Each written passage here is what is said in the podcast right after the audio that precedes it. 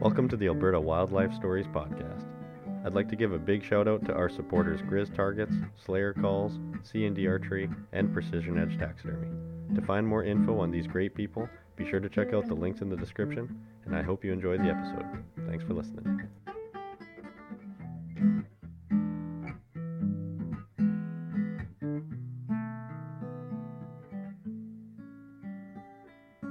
Joining me today is returning guest Megan Sharra. For those that don't know, Megan joined me back in episode number 17, where she shared an incredible bear hunting story and a moose she landed with her kids by her side. She also talked about her unique way of getting into archery hunting, and I can't wait to hear her share the stories from this past season and what came of everything since she acquired her bow and took her first big game animal with it. Megan is also an avid shed hunter, and I can't wait to talk to her more about that as well, as I'm absolutely terrible at it. and without further ado, Megan, thanks for returning to the podcast. How are you doing tonight? I'm good. How are you? Thanks for having me back.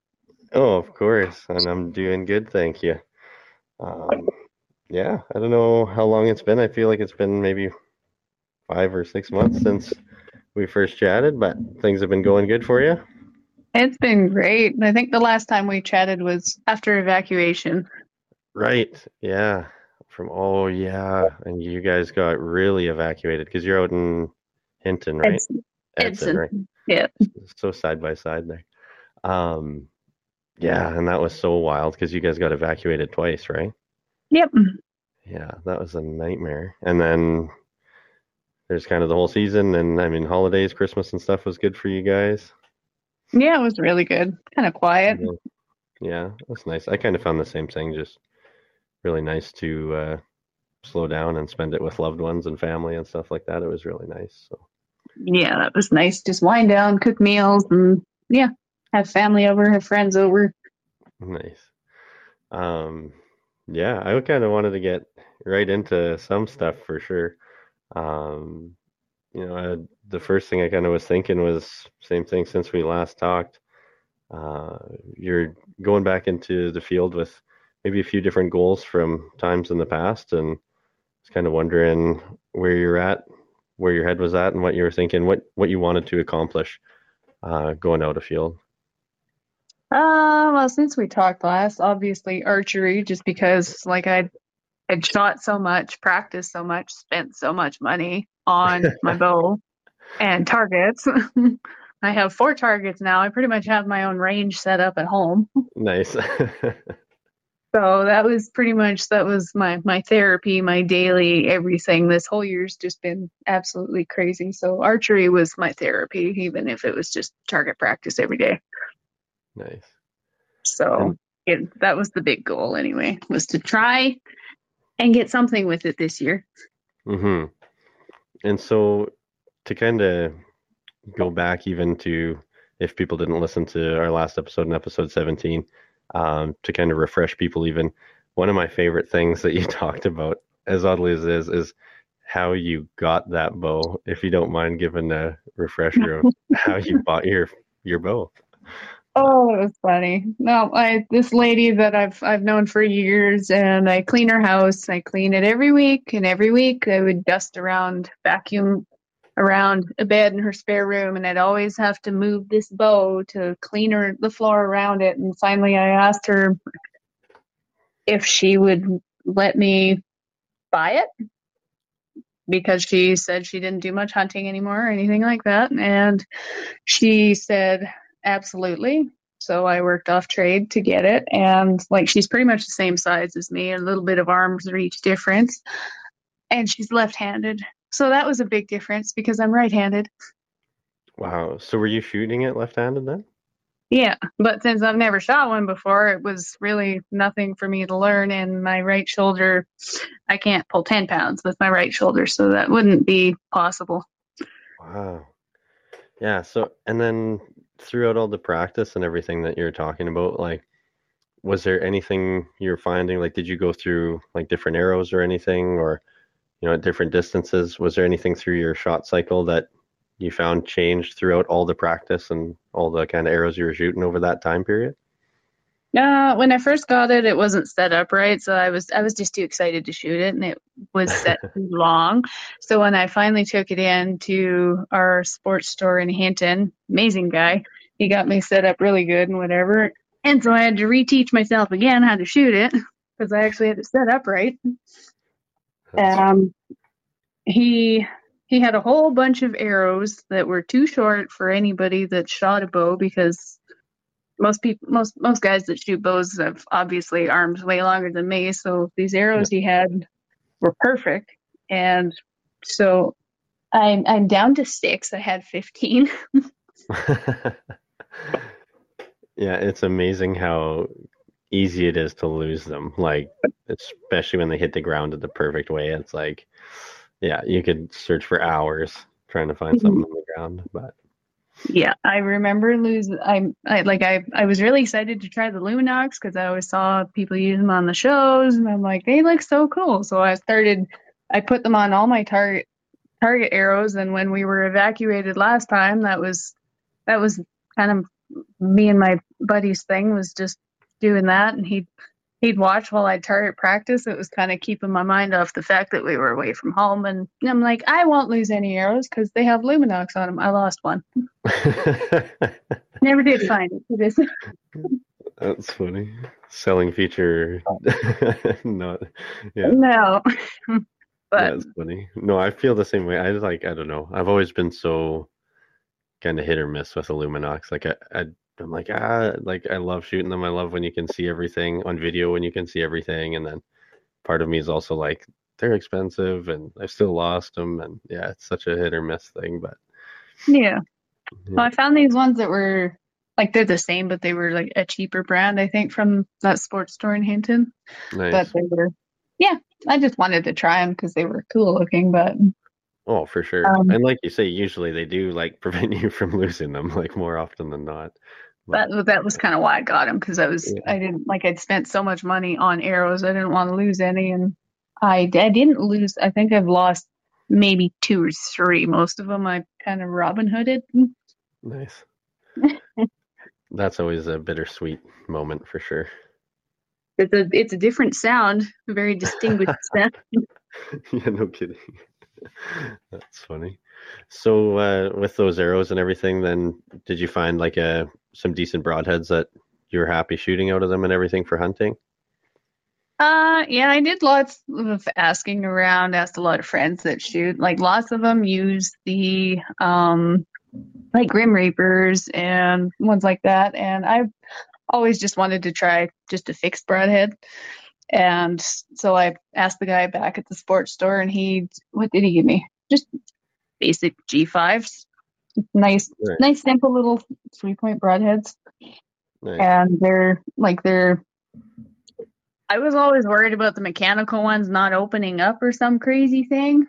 hmm Like they look really cool and whatever, but I mean these ones that I got they were a little bit cheaper. Like I um I might try the mechanicals one day. Just this this was just the first one I kind of picked out and so far I'm happy with them.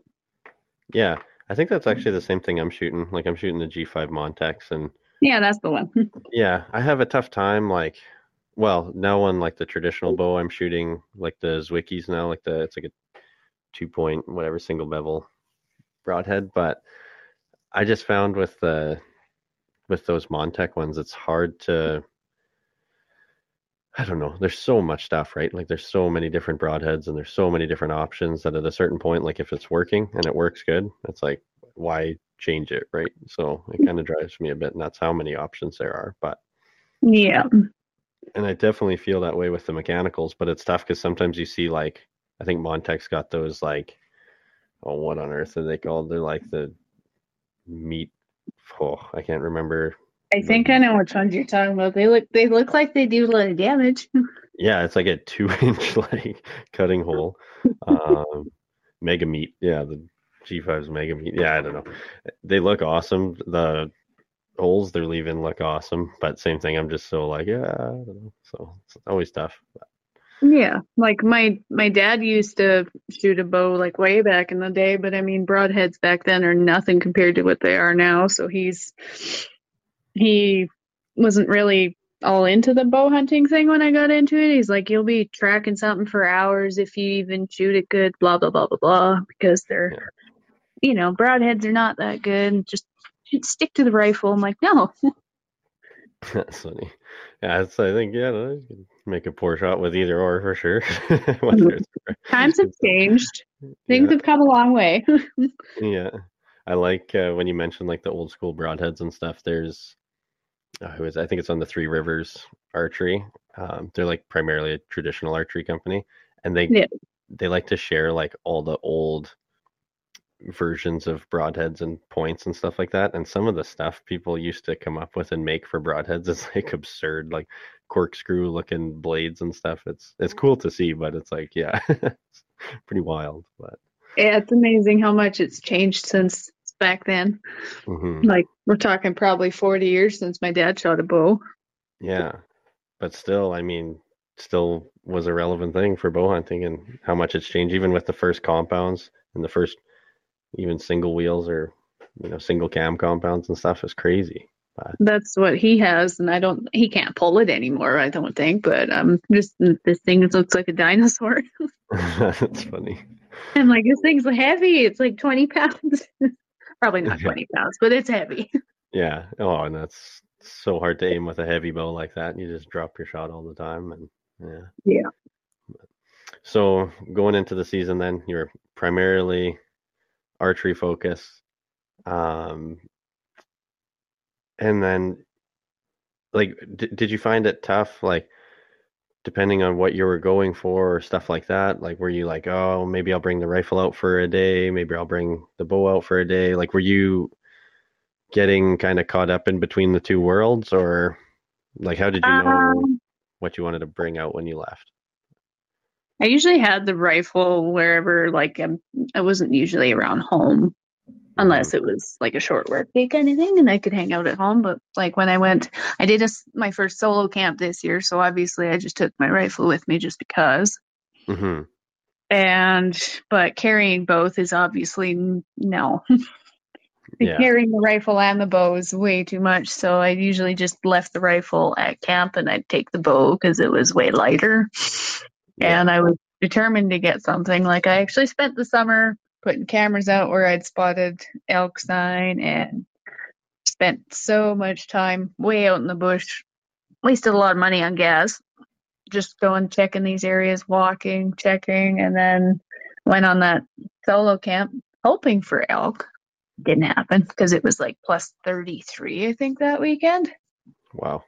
It was not, and it was smoky, really, really yeah. smoky. Well, and this whole fall and everything too was so warm like just so wildly warm for sure. Yeah, not not my favorite. I mean, it was obviously nice for bow hunting, but just not normal. yeah, I definitely felt that for sure. But but yeah, and I you know I had the similar thing. People like when I was trying to go out at at the end of the season with my recurve more and more traditional bow hunting stuff people were like, well, why don't you bring both bows? Like, bring your compound and your traditional. And I'm like, no way. It's so much bow to carry around. Like, it's a 33 inch compound bow or like a 62 inch recurve. Now I've got a 68 inch longbow. It's like, not carrying around that much stuff. And I mean, even mentally, it's like, I think you get pretty committed. Like you say, like, you got the rifle at camp for your own reasons at camp for your protection, yeah. right?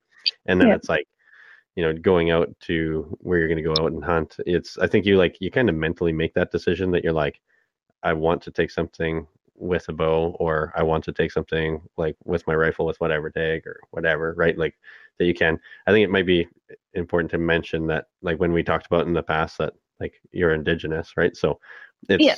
Uh, uh, it's a little bit more lackadaisical. I don't know if lackadaisical is the right word but it's a little more easy for you to go around with your rifle and but I think maybe sometimes it would make it harder to make that decision. Like, do you find that? Like, is it like, do you get kind of caught up in the, well, I could just go and take it with a rifle, or like you say, like you're so driven and goal orientated to taking something with a bow, you find you're just, yeah, like you're pretty pressed on just okay, I wanted to go out with the bow this year?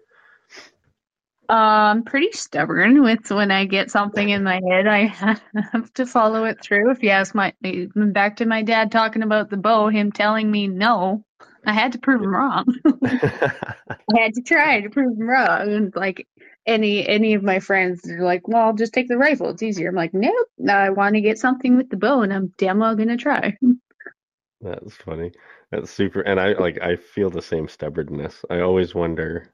I'm like, will I go back to compound bow hunting from traditional once I take something? Because right now I'm just so stubbornly stuck in the traditional world that yeah, it's affecting everything with going out. But Exactly. And like it was it was definitely a goal that I like it's almost 2 years now of wanting to get something with it since I've well, yeah, I've had it for almost 2 years now. yeah. And so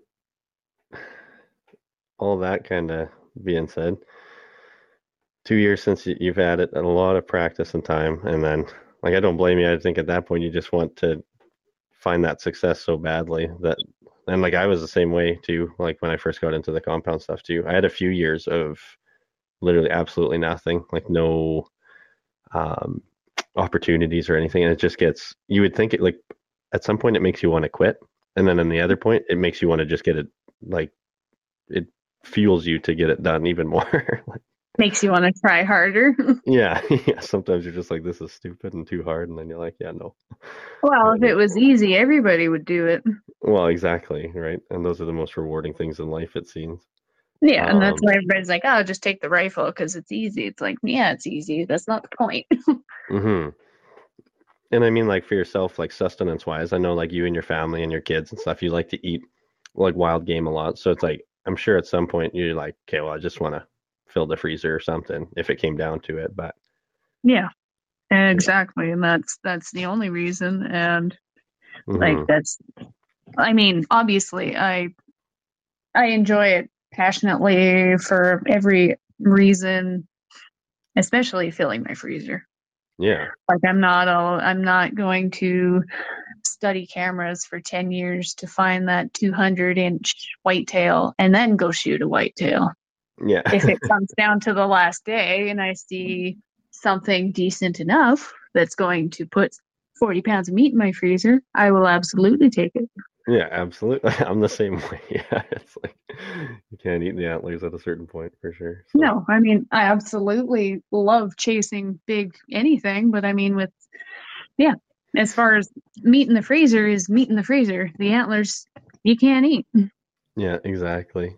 So, so going into like getting back out and everything again, um, I kind of know the two stories that I want to get to 100% for sure, uh, and kind of the timeline of how they unfolded a little bit, and we'll have to get into it a bit more. But you know, September and everything coming in, did you find like when you were going out, were you seeing a lot of activity? Like I know we were saying, like yeah, it seemed slower, it seemed warmer, and stuff like that did you find it a little bit off? I know a lot of people were saying the beginning of the year just felt really slow in like the beginning of the fall, I guess. But um not like my, my cameras were busy with lots of does, lots of fawns all summer.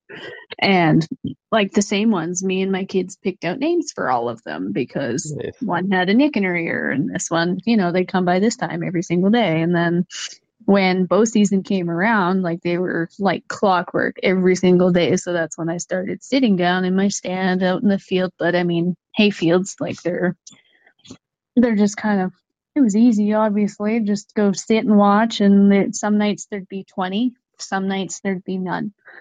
Yeah. And then suddenly one day, like I was getting buck after buck after buck, like all small bucks, and then that um my my oldest kid called him Dino. He saw a picture of him. He's like, "That's a dinosaur. You call him Dino." nice. That's awesome. Big, weird, like not huge, like really wide, really tall, but not much for mass. So I think he's still kind of young. Yeah. But he always he gave me a couple nice pictures during the day, and then the, everything else was at night, every single yeah. time, every week for like six weeks. Just nighttime. Just nighttime. Oh, that's brutal. yeah. Smart. So I'm really hoping he comes back next year or this year, I guess. Yeah, he's not getting big. Yeah, for being No, and I've no, I've never seen him on camera there before. Wow. So it was really exciting to see over and over and over. Yeah. So that all was going in, and then, you know, I wanted to, I mean, start off getting into really the moose that came up. Yes. Um So how did like before that, like how did that kind of come to be and the days leading up to and the day of and stuff?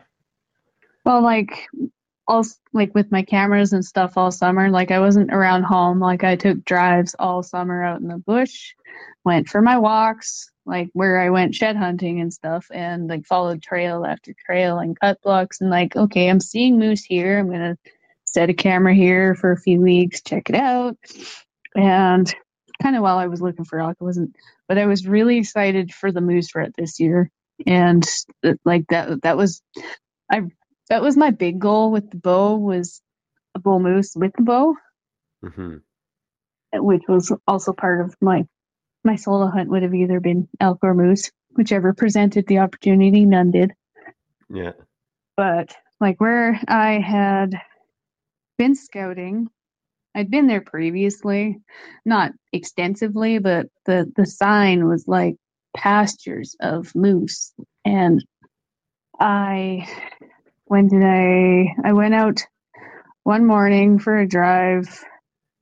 Um, I think I was yeah I was just kind of hunting and like more so looking for signs so I could go out the next day because the next day was the weekend, and that was when I was going to go up and just spend the night in my my truck tent and check things out and just scout for signs, find somewhere to set up for the next morning before light. So I wasn't trying to scramble to get there. Yeah.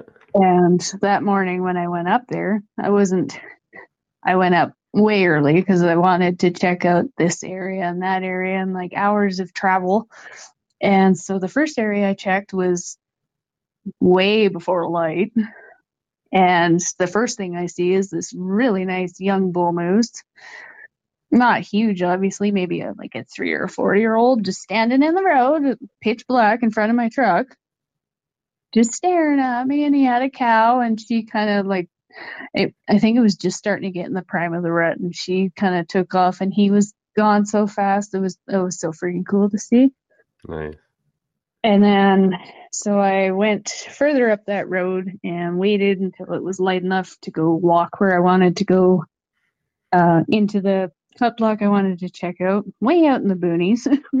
Because I was determined to go way away from anybody and be as far away from people as I could this year, getting Right. something by myself. nice. And like I practiced my moose calling, whatever, which is not good, but I practiced enough that I think it was decent. But anyway, so I get to my area where I was gonna go go walk out and walked probably a kilometer up the road and I went to go cut into this cut block. And I look up and I had left my phone in my heavy jacket because it was like two above, hot out, and I wore the wrong coat. So I left my phone in my coat and just had my pack and my I think I had the rifle that day. And um I look up and I see eight moose. I counted eight moose grazing. It looked like cows out in the cut block. The one time that I didn't have my phone to take a picture. Yeah. it was absolutely bizarre. But then, like, I got looking with my binoculars. And I'm like, little bull, cow, cow, calf, cow, calf, and I saw the biggest bull moose I've ever seen in my life. Like something off of like a Jim Shockey show on his Alaska. It was. I've never seen anything that big, and I'm like absolutely like starstruck, pretty much. But this thing was, oh my god, he was massive. But he was amazing. Oh wow! And of course, didn't have my phone, didn't have my camera, nothing. And anyway, he was probably a good 500 yards away, hot on a cow that would not stop. if she had stopped, I probably could have snuck up close enough. There were brush piles everywhere. I probably could have gotten close enough to get a shot if they didn't, you know, take off. Yeah. But he was not slowing down for nothing. But just to see him through my binoculars chasing that cow, like I'll, I'll probably never see any, a moose that big in my life again. Yeah. Wow. Just a moment, like you say, without having like a phone or anything to take a picture, but still to be able to just sit there and take it in and all of it's like its majesty. you know, you're like, wow. Oh, it's amazing. I'll never Yeah. forget it. Like I could see his paddles going like halfway down his back. Like, Wow. holy crap, he was big. wow. But Yeah. and then part of me is like, the big ones don't taste good. Yeah. But I mean, just to see him, like if, if I had the opportunity, absolutely, I would have taken that opportunity. Oh yeah. But just to see him was cool. So like I I sat there. I tried I tried to sneak closer to the group that was still left there just to see how close I could get. And I was being kind of picky. I didn't want the little the little bulls that were there. And it was supposed to be pretty warm that day, probably like 15 above. So I'm like, eh, I don't. It's pretty warm. I don't know if I want to shoot anything yet anyway. So I think the trail like kind of snuck around some brush piles as close as I could get, and I got up to like 50, 60 yards from a cow. And I just sat and watched her, and must have been last year's calf. And they kind of wandered. As soon as the sun was above the trees, they all just disappeared into the swamp. They were gone. Wow. but just just to just to be in there with them, like it was a moose pasture basically. It was so cool. Yeah. No kidding. That just sounds so beautiful there for sure. It was awesome. I wish I had a picture of it, but Yeah. And then so kind of mid October rolled around and you were able to yeah, Okay. it was. Um, so that was a when did I? Yeah, that was a Friday. I went up there because I took that weekend off just to go hunting. So I went up. Be, I'm like, okay, there's so much moose sign up here, obviously. So I'm like, okay, I'm gonna get ready. I'll get the bow this time. I'll set up. I found a place to set up for the next morning, and I'm like, okay, I'm gonna bring the bring everything. I'll be. I'm determined to get something. So I brought the rifle and the bow because there was a lot of fresh, you know, black bear sign and wolf tracks and stuff everywhere. So I brought both with me the next day and got out there nice and early. It was really foggy that morning, which was, I'm like, this is great. This is going to be a great morning. So I got out to my, I picked a nice little stump next to some little black poplar trees so I could scrape as I was calling. And I I don't think I was sitting for maybe 10 minutes after I called.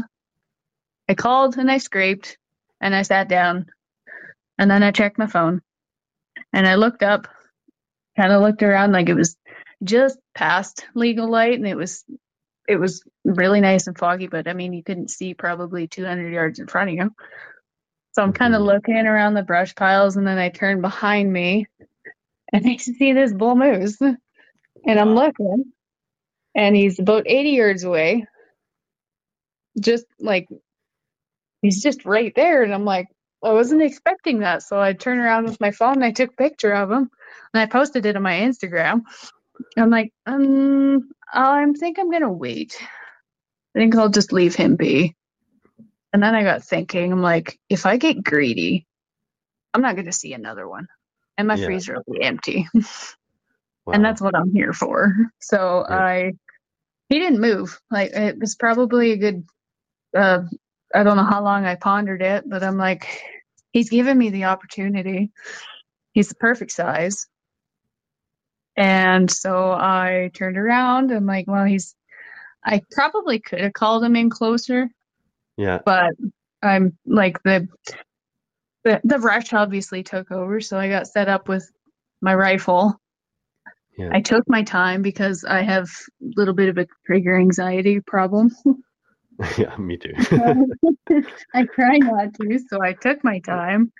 And like he he gosh, he probably would have stood there all morning. But like lined up on him, took my I took my time. I took my shot, and I saw him kind of buckle in his front end and plow with his antlers, and then he kind of disappeared behind the brush pile he was beside.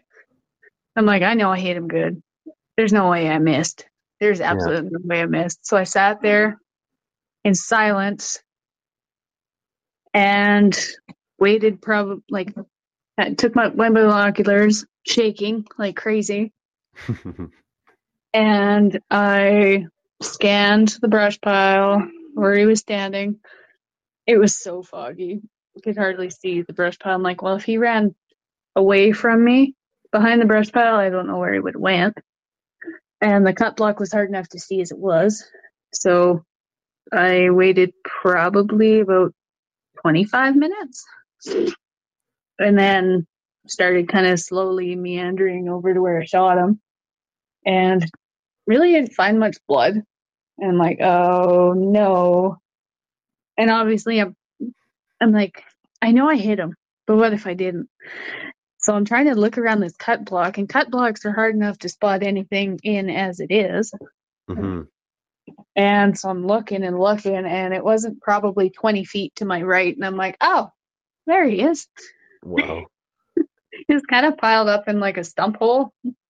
So I didn't, I couldn't see his antlers, but like he he he hid in there really good. But like he probably went maybe 30 yards from where I shot him.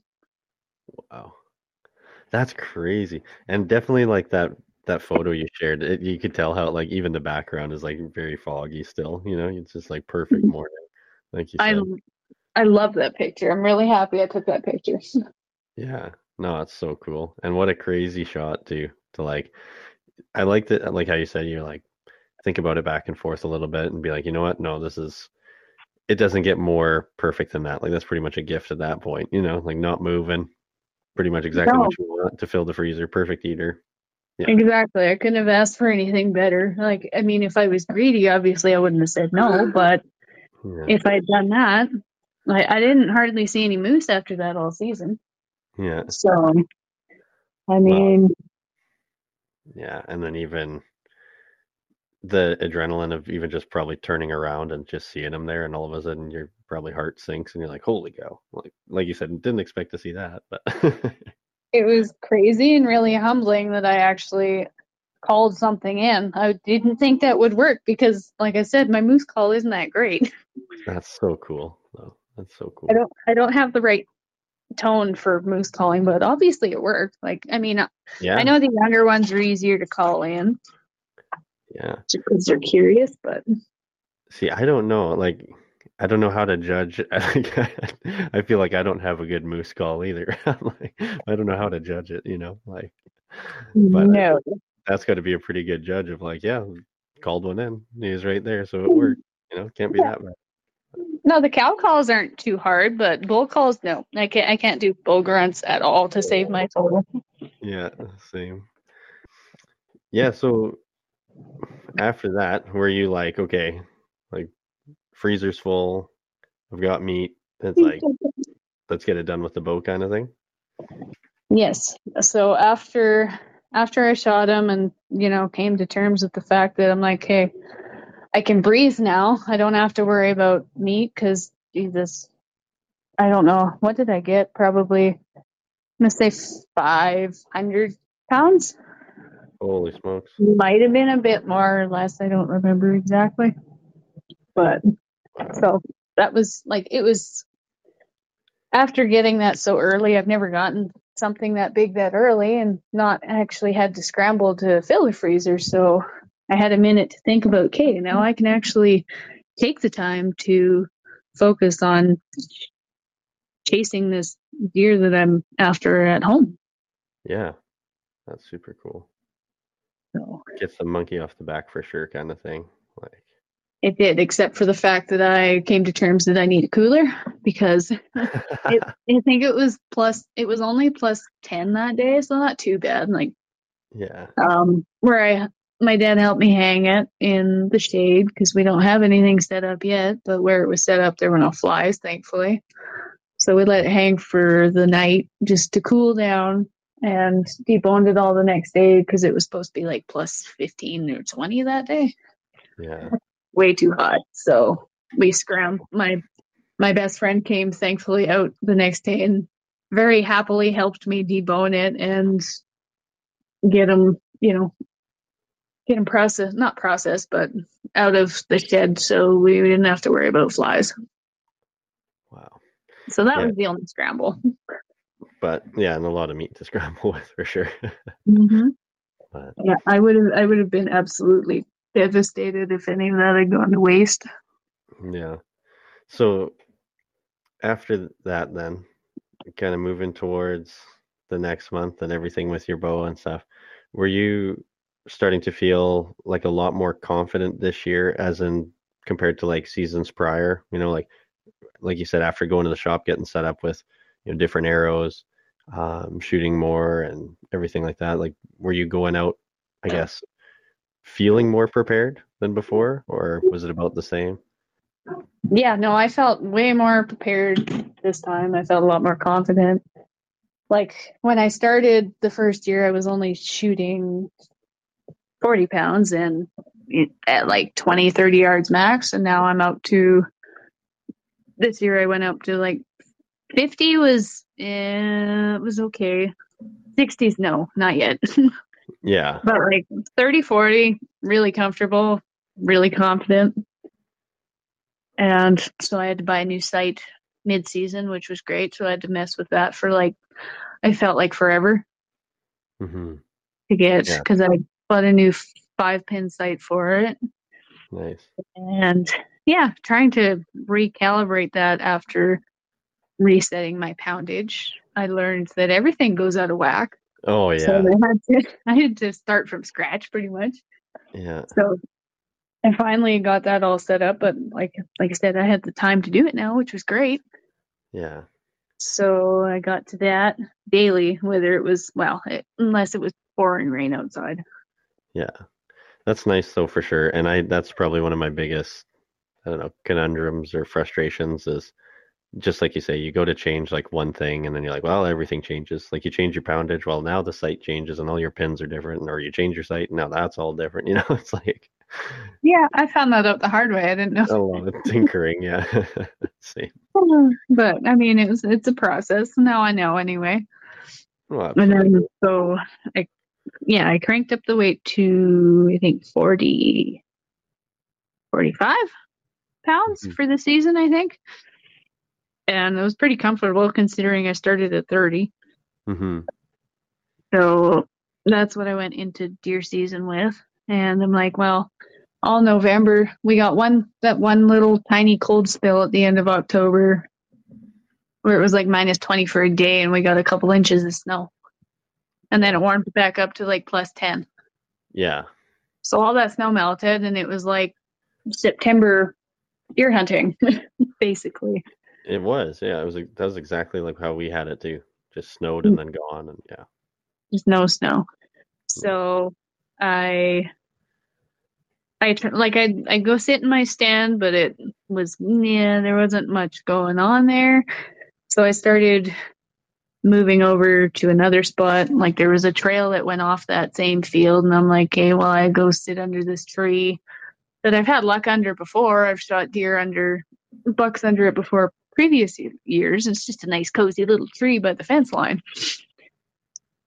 And so I went and sat there, and it's probably, I think I paced it out at 30 yards from my spot, is a really heavy deer trail that they use to go off the field at the end of the, like, whenever they come on and out. Mhm. It's a pretty heavy trail. So I, I like sitting there. It didn't seem to bother them much when I was there. Nice. And it was neat watching them come and go and come and go. I'd bring my oldest boy down there to sit with me some nights and we'd see him walk by and he just thought it was the coolest thing to be that close to a deer. Wow, that's super cool. Yeah. So he enjoyed that. Now it's nice he's getting old enough he can enjoy that with me hmm and be quiet at the same time. yeah, no doubt. That's funny. so like watching the camera, I was so determined to get that deer and I'd never seen I I went out a lot. I made made a lot of effort to get out as much as I could when I didn't have my kids and they were at their dad's. And so every night that I could, that's where I was until it was dark. And I never saw that deer I was after every single day. Wow. And finally, there was one day I was at work and I left and I went out hunting for a bit and then I go back to work after it got dark because it was, I'm like, yeah, I'll just work later kind of thing, which they were really good with, which I'm thankful for. Mm-hmm. They were all excited that I was into hunting and stuff. So they're like, you, you were right ahead, just come back after. so I, I, I did that the one night, the one week, and I went down there and I sat, and it was probably right at the end of legal light, maybe slightly after, that I finally saw him on the other side of the field, probably 400 yards away, on the other side of the fence, just cruising the willows. He would not come out. He wouldn't jump the fence. He wouldn't come in the field. Oh. Even with a rifle, I wouldn't have shot that far. That was way too far for me. Yeah. But just to see him was a bonus. I, that made my day. I finally got to see him in person. Yeah, and you know you're like he's alive. you know he's, he's alive. Yeah. some weeks where I'm like, uh, is he still alive? Did somebody else get him? I don't know. Yeah.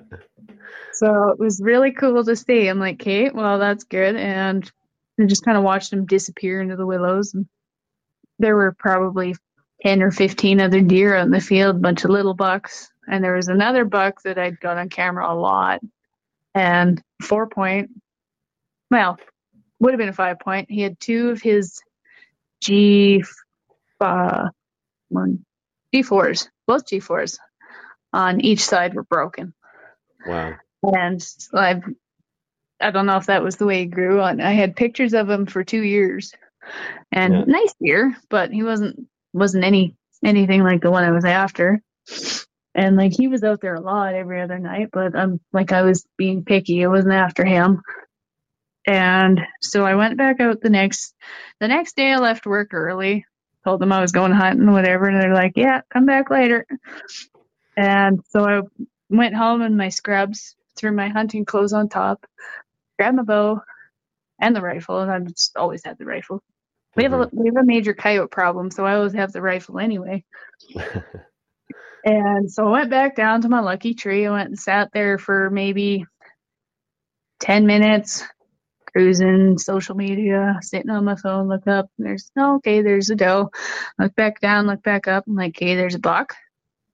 And I look at the binoculars because I wasn't sure because he was way on the other side of the field, probably 400 yards. And I look in the binoculars and I notice it's that that one with the broken uh, G4s that I've been watching forever. Didn't have a name. He didn't name that one. But I'm like, oh, okay, well, I'm just watching him. I'll, maybe the big guy will actually come out tonight.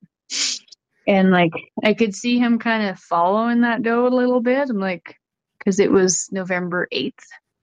So I'm like, they're just, they're starting to get into the rut. I don't know if they're big into it yet because it felt like summer.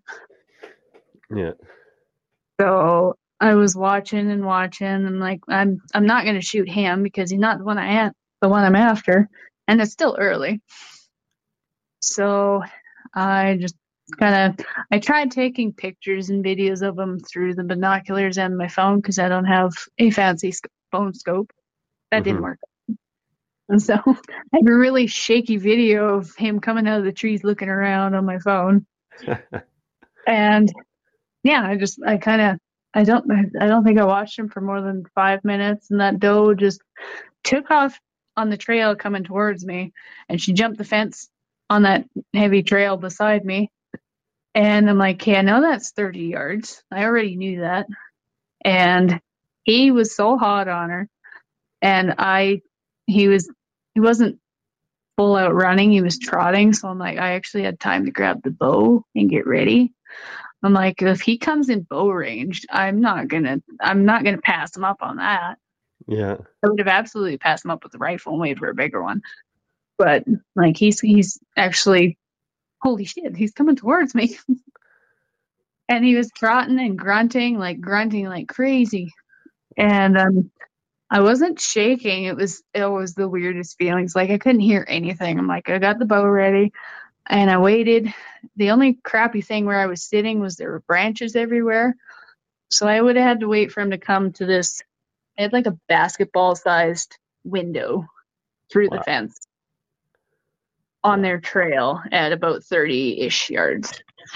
So I waited for him to get there and he stopped. I don't know if he saw me move. He was staring at me. And I full drawed right before he saw me for like a minute. Wow. That was hard. That was really, really hard.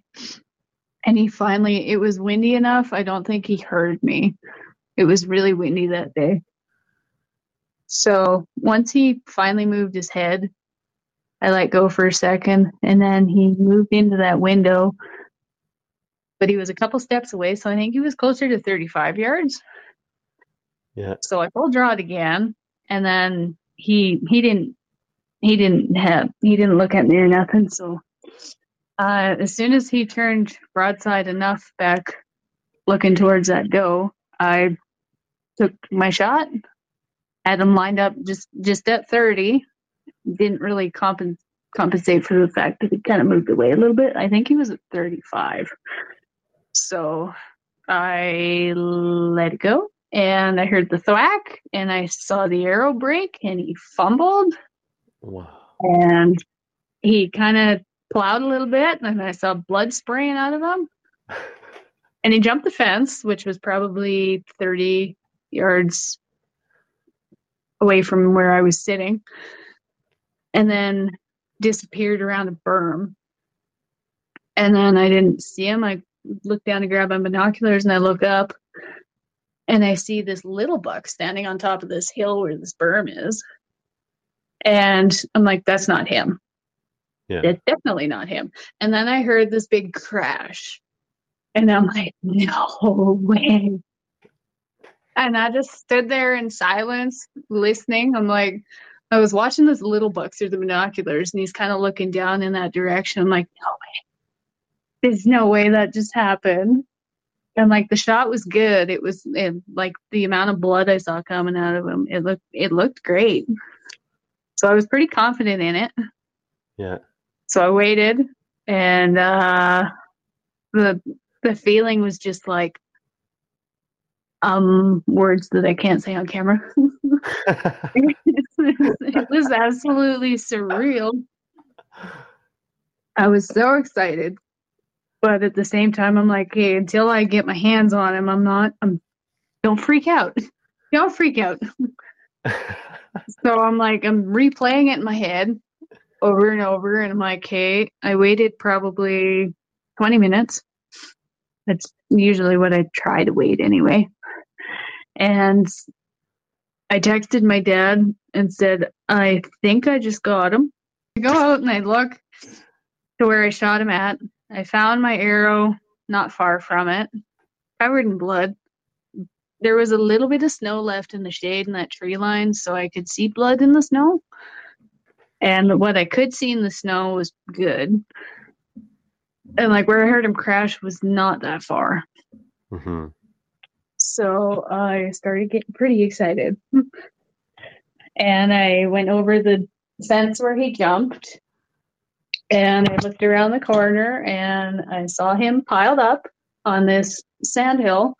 So he must have kind of went up it and fell backwards, kind of thing. Yeah. And I absolutely lost my mind. Wow. I cried and I phoned my dad and I phoned my friends after I got my hands on him. And I just, wow. It was like probably the biggest accomplishment ever. Wow. And he was a really decent sized first archery deer. Oh yeah. and it was just the, the just the feeling of all that hard work paying off it was just absolutely undescribable That's so incredible. I yeah. I knew I, I was just so stoked hearing the story now. Like I it feels like a while like you know November was a couple months ago now, a few months ago. And after we had first spoke and you talked about, you know, everything with the bow and getting back into it and you know, how you got the bow and everything and how much you were putting into time and effort and practice and everything. I just knew I was like, man, it's got to happen, you know. And there's, I think, especially the guests like yourself that I talked to prior to like the fall. Um, yeah. You know, I always asked like, you know, what was your plans and stuff like that coming up to the season and everything. And you know, that was a big one for yourself was like, you know, archery. You know, get it done with the bow. And I was definitely keeping tabs on people, just trying to see, oh, like, you know, did the did they succeed with like what their aspirations were going into the fall and stuff like that or whatever. And i was so stoked when i seen the moose one for sure and i was just like that's an amazing moose. Like regardless to have that experience all happen like just it's always nice to see anybody succeed anyway right? Like i was so stoked regardless but the minute i scrolled through whatever and i seen you sitting next to that deer with your bow i was just so pumped for you. I was like that's amazing. I couldn't believe it. And then now like hearing you tell the story and how it all happened and just uh, i just love it. It gives me goosebumps. Like i'm sitting here just like man it's unbelievable. Because you know like we've all been in those moments right? Like when when you have all that hard work come through exactly like you said like you know it's it's hard not to celebrate like after you make the shot and you know you hit him the arrow has blood on it and you're like ready to party you're freaking out you're like just coursing with adrenaline or whatever right?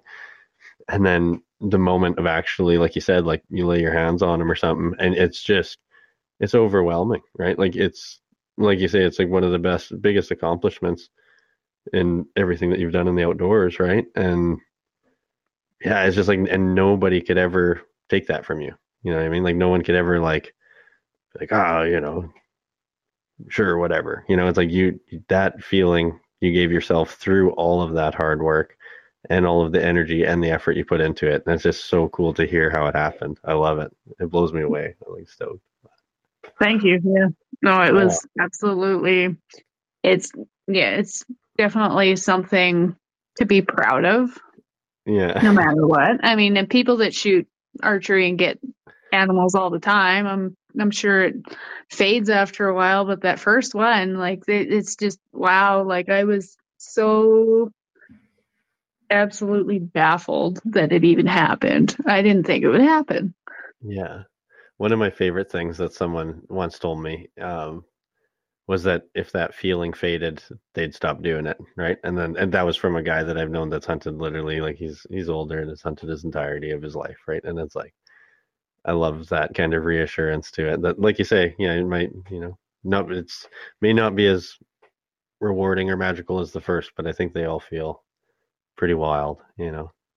Every harvest is really exciting to me. Even like I shot a coyote not that long ago, and that was the first yeah. coyote I've shot in probably 13 ish years, and I oh, was oh, really? absolutely stoked. nice.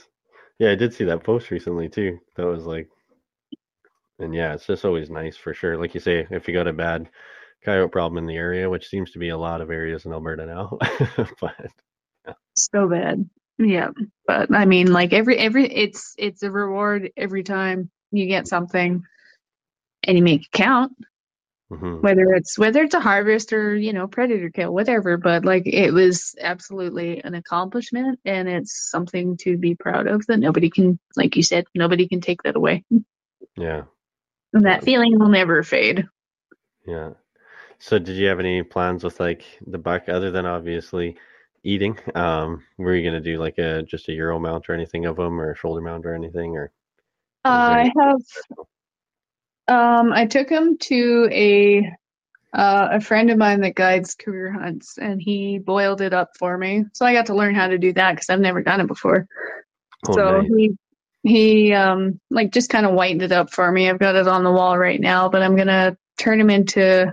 I'm gonna put him on a plank and somehow incorporate a bow holder into it. Nice. So put some sort of rack I can hang my bow on underneath because that's it's it's very special to me. So I want to just oh, yeah. not turn it into just just a euro mount or whatever, but I mean, obviously he's not, you know, the 200 class trophy, but he's my trophy, and I'm going to turn him into something special. Yeah, that's like Corey from C&D. He's always anything taken with a bow is always a trophy, regardless. You know, I think it could be said about any harvest, like you say. There's a story and a trophy to it, but there's something special about stuff with a bow for sure. But Absolutely, big time. I think that's a cool way of doing it. Like you say, do do the euro on some sort of uh, like black background that you can in- incorporate some sort of hanger or something. So every time you go to grab your bow, you always remember the first. Like that's pretty cool. I like that idea. Yes, and I have the broadhead still too, so I'm gonna. Nice. I have an idea in my head. I just have to have the time to, you know, make it make it happen. Yeah, make it a reality. That's cool though. I love that mm-hmm. plan. That's super cool. Yeah, I'm excited for that. So after that, were you just like, okay, I'm good for a while? Like, are you are you thinking now, like when you get back out again and stuff like that? Do you primarily try to, again, with you like being allowed to hunt throughout the year, do you try to stick to those rut patterns in the fall and stuff, or Yeah, just because mm. that's what I grew up with, and like I, I don't follow the stigma, but I mm-hmm. follow the seasons just because I that's my code of ethics. and like I, I don't need anything in my freezer. I'm good for a while, so like unless I absolutely need it, I Mhm. won't do it. yeah, yeah? I remember you kind of mentioning that too in the last episode, and I always found that was very like, I don't know what the right word is. It's really like nice that you kind of honor that and everything. Like, yeah, it's just, that's just how I am. So a lot of people are like, "Oh, you're so lucky. You could just hunt trophies all year." I'm like, I could, but I won't. Yeah, you're still like very honoring of the the life taken and the freezer filled and the respect to the wildlife and stuff that yeah, you're just taking what what feeds you. You know, you're not going all over about it. So Yeah, exactly. I don't need to be selfish about it. hmm I just take what I need and that's it. it's very respectful or respectable for sure. But, Yeah. Um. Yeah, and then going into I can't believe in our first conversation there's so much shed hunting you do and we talked so much in the first one and then after we were like I think you're like yeah and we didn't even get into shed hunting like, I can't believe we didn't No, we didn't. but uh yeah I wanted to touch on that with you a bit too and you know I'm going to embarrassingly admit this that I have attempted shed hunting many times. It's I, it's one of those things that you're like kind of never not keeping an eye out for when you're out and about, and especially in these types of months when they're dropping sheds and stuff like that. But Mhm. uh, I have never once found a shed. You haven't found one yet?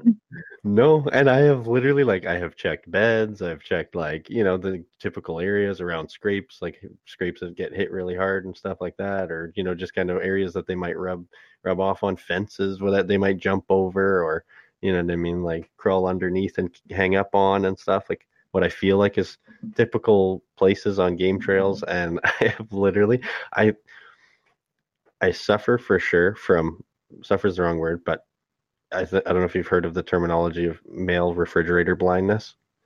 But yes, like, I have. yeah, okay.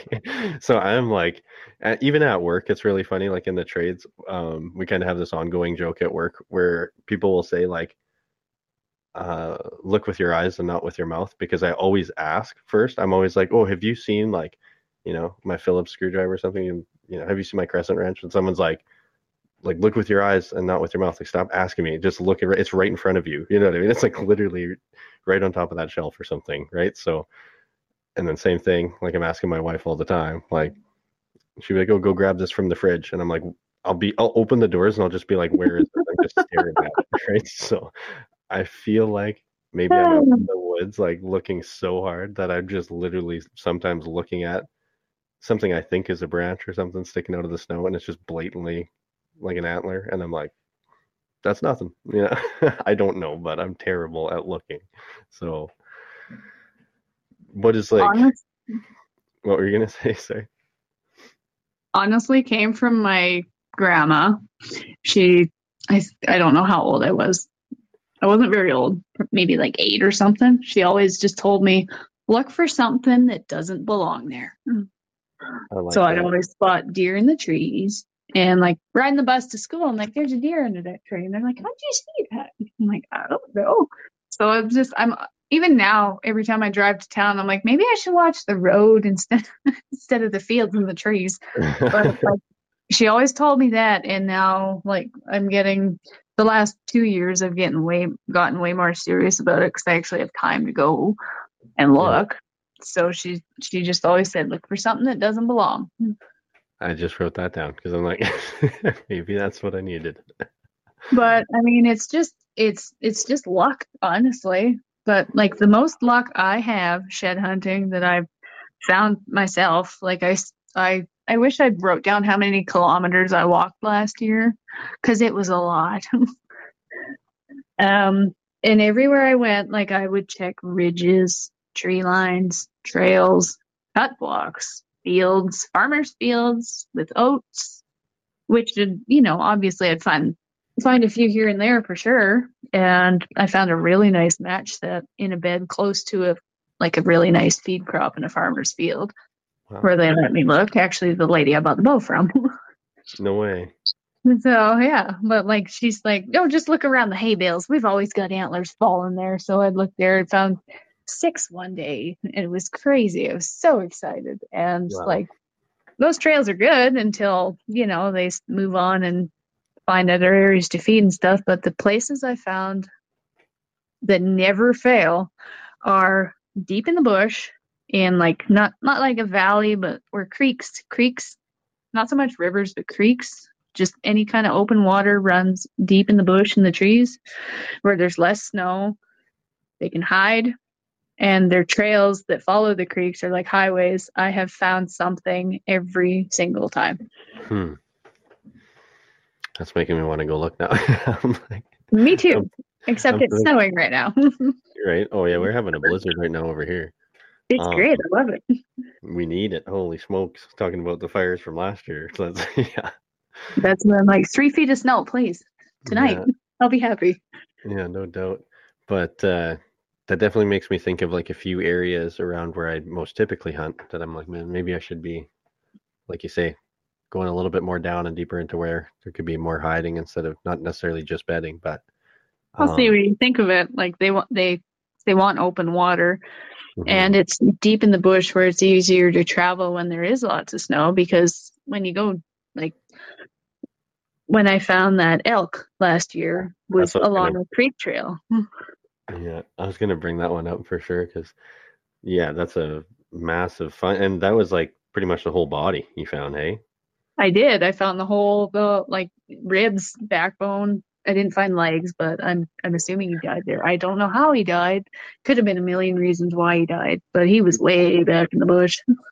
And like in that picture that you shared of it, like it's not like his antlers are caught up on some trees. It's not like he got like stuck and had like a misfortune or something. You know, it just it's just weird. And with the size of it, yeah, it looks maybe he, that was just it for him. He just laid down. That's where he he laid down. You know, like it, that or somebody maybe had shot him and never found him, unfortunately. But who knows? That could have been anything. Yeah, exactly. Could have been predators. Could have been whatever. Like it, it looks very like natural how it was laying, right? Like it didn't look like yeah, no, it was. Oh, I'm happy I had my dog with me, but same thing. Like I think I found three antlers on that trail following that creek before I was on my way out to a road, like a winter road that cut back to the road so I could get the hell out of there because I was done for the day. I was exhausted. And my dog went around and he sniffed that out and I I saw him and I like just kind of fell to my knees and I'm looking, I'm like I I was I was probably a little teary eyed. Yeah. Oh, yeah. I don't blame you. The thing is friggin' massive. Oh my god, he's beautiful. He's on my wall now. I was gonna say, where do you have him now? Because I thought you had him kind of. I can't remember when some of the photos you were sharing of him, like in the story, when you kind of had him at home finally and stuff. But uh, I, I think, yeah, I posted. I uh, mounted him on like a barnwood slab from our farm and oh, barbed wire, and I put him up on the wall. Yeah, yeah, no, yeah. No, he looks good up there, but like man, it was really funny because me and my my best friend the year prior we started really shed hunting together and we went in a huge canyon valley looking for stuff. We found paddles and deadheads and she found a monstrous whitetail deadhead. And wow. we made this joke because I was like 20 feet away the other way. And she's like, no way. So I look and she finds this behemoth whitetail that's, you know, a friggin' trophy with a unicorn sticking out of his brow tine. just I'm just like, wow, that's I'm I'm so happy for you. I was yeah. 20 feet away. She's like, so she made this joke. She's like, who knows? Maybe you'll find a 400 plus class deadhead elk. yeah, that's so I I found that and I sent that to her, and she she said some choice words. that's funny. Yeah. Wow, that's nuts though. That like, I don't like. So when when you're like, because I know this is kind of prime time of like them dropping sheds. I know some people will be like, oh, like give them some time to to drop them and move around or something like don't go spooking deer i don't know like do you find like is there a window that you're like okay like january or you're like february is a good time or is it like march or you just find like all three of those months and then is there a time that you're like taper off shed hunting or like even in the summer and stuff are you still keeping an eye out for sheds because i mean the ones that are hanging out there that are still there or whatever well, I mean, last year was great because like it was actually winter last year. Like we had so much cold weather, and like my dad always said that cold weather, cold weather is what helps them drop sheds, and I believe mm-hmm. him now because this year they're all still holding. Everything that I've seen. Like I know there's the odd people posting that they're finding stuff, and every deer that I've seen so far has had maybe the odd one is missing one, but I haven't. I've gone out a few times and I haven't found anything. I know moose are done pretty much dropping by now. Wow. But um, this time last year, I found probably eight sheds. I haven't found any yet this year. Interesting. Yeah, because I seen, like you said, like you see a couple of them. The only ones I've seen though personally are like the people that are like, oh, it's like fresh, fresh, like there's still like the blood on it or whatever, right? Yeah. Like okay, but other than the stuff that's like ridiculously fresh. I really haven't seen, and that's like, like you say, very few and far between, even from the people that have found something. It's not yeah. very common right now that I'm seeing stuff. So, no, and I'm honestly not worried about bumping them or anything. If I'm looking, like I'm not. I mean, I look when I can, obviously, so I don't really have much of a window. I'll probably, like, I I want to go out for moose right now, yeah. but I mean, it it depends on the snow. But yeah. I mean, we've had so much, so little amount of snow that it'd be good to go out for moose right now while everything's frozen. Because everywhere they go, if I wait till March or April, I'll be swimming in muskeg. Yeah, that's true. So I pretty much go. When did I? I stopped on Mother's Day last year because that was when I was crawling through spider webs and there were there were yeah. bugs crawling down my back, and I'm like, no, I'm I'm done. You're done now, yeah done looking. I'm always on the lookout all year, no matter what. Even hunting season last year, I still found the odd one hiking out looking for elk, moose. Yeah. Which was yeah. great.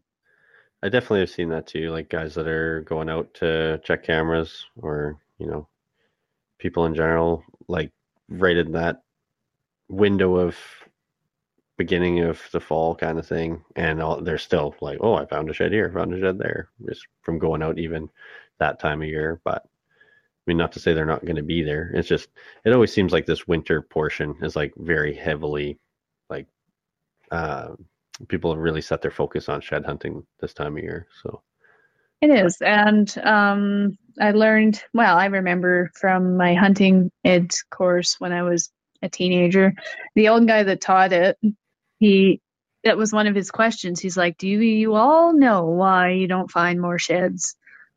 any time of year or in the summer of said year. And he said rodents. And I'm like, really? that makes sense. So, like porcupines, beavers eat them too. Porcupines, squirrels, mice. Every antler I found past February had some sort of chew marks on it. I only have one that I've, three that I've found that don't have any critter marks on them. That's super interesting. I actually had no idea. I did not know that at all. No, so it makes sense. I mean, obviously, it probably yeah. we probably find a lot more. Yeah, I just always like think, you know, a year or two in decomposition and stuff. And I mean, I'm sure it takes quite a while for it to kind of get to that point. But yeah, I just never really thought that other things would be chewing on it for Well, and they love the fresh ones. Like the older ones I've found, sometimes I get lucky and find an old one that hasn't been touched because uh, I, think there's obviously some sort of nutrition in it that dies after a while that they like.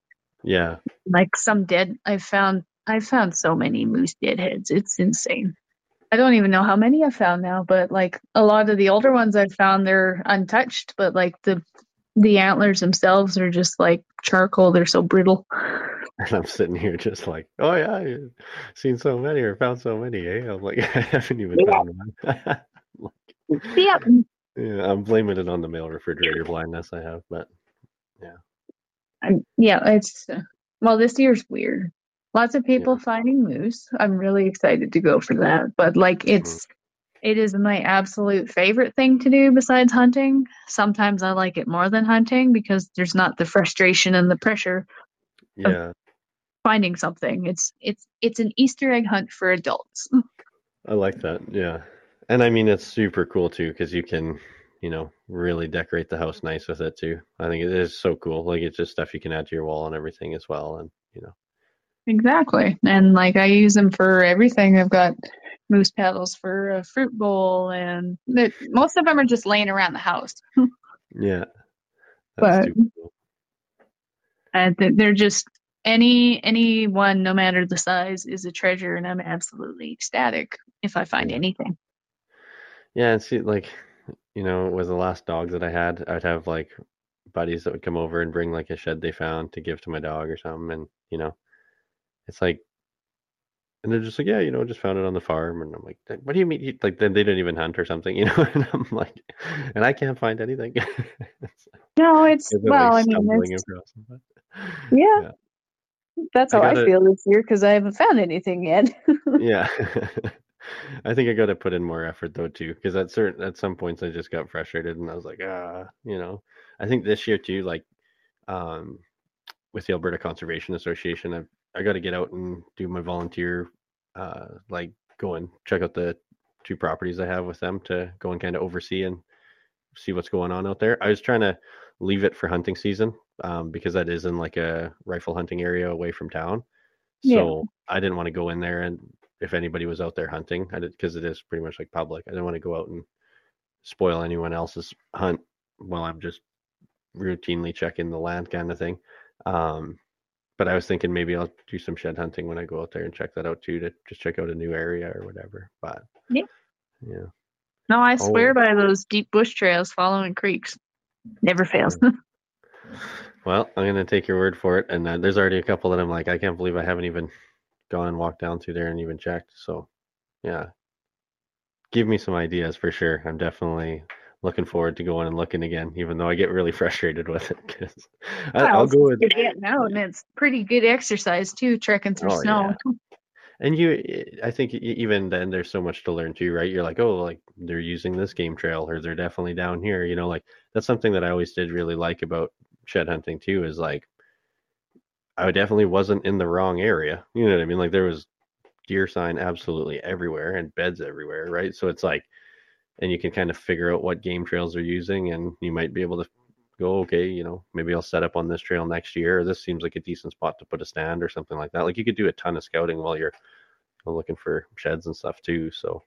Exactly. And it like it's it's a really cool way to learn their habitat and their their behaviors and stuff too. And I like that. That's cool. yeah, no doubt that's really true. Yeah, really learn how to get through everything. So Yeah. Well, so what are your to bring it all the way back to that kind of question again? What are your goals now going into 2024 and everything? Well, obviously more archery. I really would like to get a spring bear Nice. um with the bow. I'll Oh. try. I tried last year, failed, but Mhm. I wasn't too into it, so I'll try harder this year and just try and spot and stalk. I don't like I don't no baits, no stands, nothing. I'll just try and find a cut block or something somewhere and try and stalk up on one. Nice. That'd be unreal. And then same kind of thing. You're thinking, try to get a moose with it too, and everything. Kind of is that just go for whatever big game species that you're going out for, elk and everything too, just with a bow. with a bow. I would love to get an elk with the bow. Oh, me too. That's something I haven't done, and I'm like, yeah, I would love to get an elk. Period. Yeah, exactly. Yeah, actually, someone recently, um, I don't know if you're familiar with Jeff Dorward there, like Dorward Outdoor Adventures on Mhm. Instagram. I Yep. just actually stopped by his place here in Edmonton the other day, and I saw his shoulder-mounted elk for the first time, and I was like, "Man, that thing's huge!" Was like, it's just I'd like, uh, you know, and even with like Hunter at Precision Edge and stuff, like I've seen quite a bit of mounts and everything, but just the form that they chose for his that he chose with like his taxidermist, I was just so like, man, I just it totally blew me away. I was like, that's something like you said, We just like to get elk in general, but They are something else. They are so cool. I just like they were they always just seemed way out of my goal reach, so I never really thought about it. But now I'm way more determined yeah, to at least try. I have to at least try. yeah, oh, absolutely. Have you been doing like much calling that way? Like, do you got a bugle tube and stuff, or any reeds or anything? Uh, I got reeds, but I'm I think my kid's better at it than I am. no way. That's funny. He's pretty good at it just with it. He uses an empty paper towel tube, and I'm like, yeah, you might do the calling, I'll do the shooting. That's so funny. That'd be so cool to see. that would be. Right on. Well, I think that's uh, pretty much everything that I wanted to go over. I don't know if there's anything else you wanted to add, but yeah, No, I think that covers most of it. yeah. I just really appreciate you coming back on, Megan, and telling those stories. I was so friggin' stoked to hear both of those, and especially to congratulate you and congratulations again on your first archery big game animal. is unreal to see that and hear it. So I appreciate it. Well, thank you. I'm excited to share the story again. Now I'm all Yeah. smiles just thinking about it again. Yeah, it really took me back. I was like, you know, getting into it, and then just when you really started to get into the heat of that story with, you know, how he was behaving and you guys staring and you know, going to full draw and then letting down and go to full draw again. I'm like, oh my god, like. so no, it was too cool, and I yeah appreciate it tons, and I look forward to the next time we chat. I hope to see some photos. Like I said, I'll be still keeping tabs and touching base, and hopefully, you know, see some spring bears, maybe an elk or two, and yeah, some future success. I wish you all the best of luck, and yeah, also looking out for some good shed, fi- shed finds. And uh, if I do find something for the first time, you'll probably be the first one I let know after this conversation. Sounds good. Okay, well, you take care, Megan. You have a great night, and thank you again You bet. Thanks for having me. for sure. See you. Bye.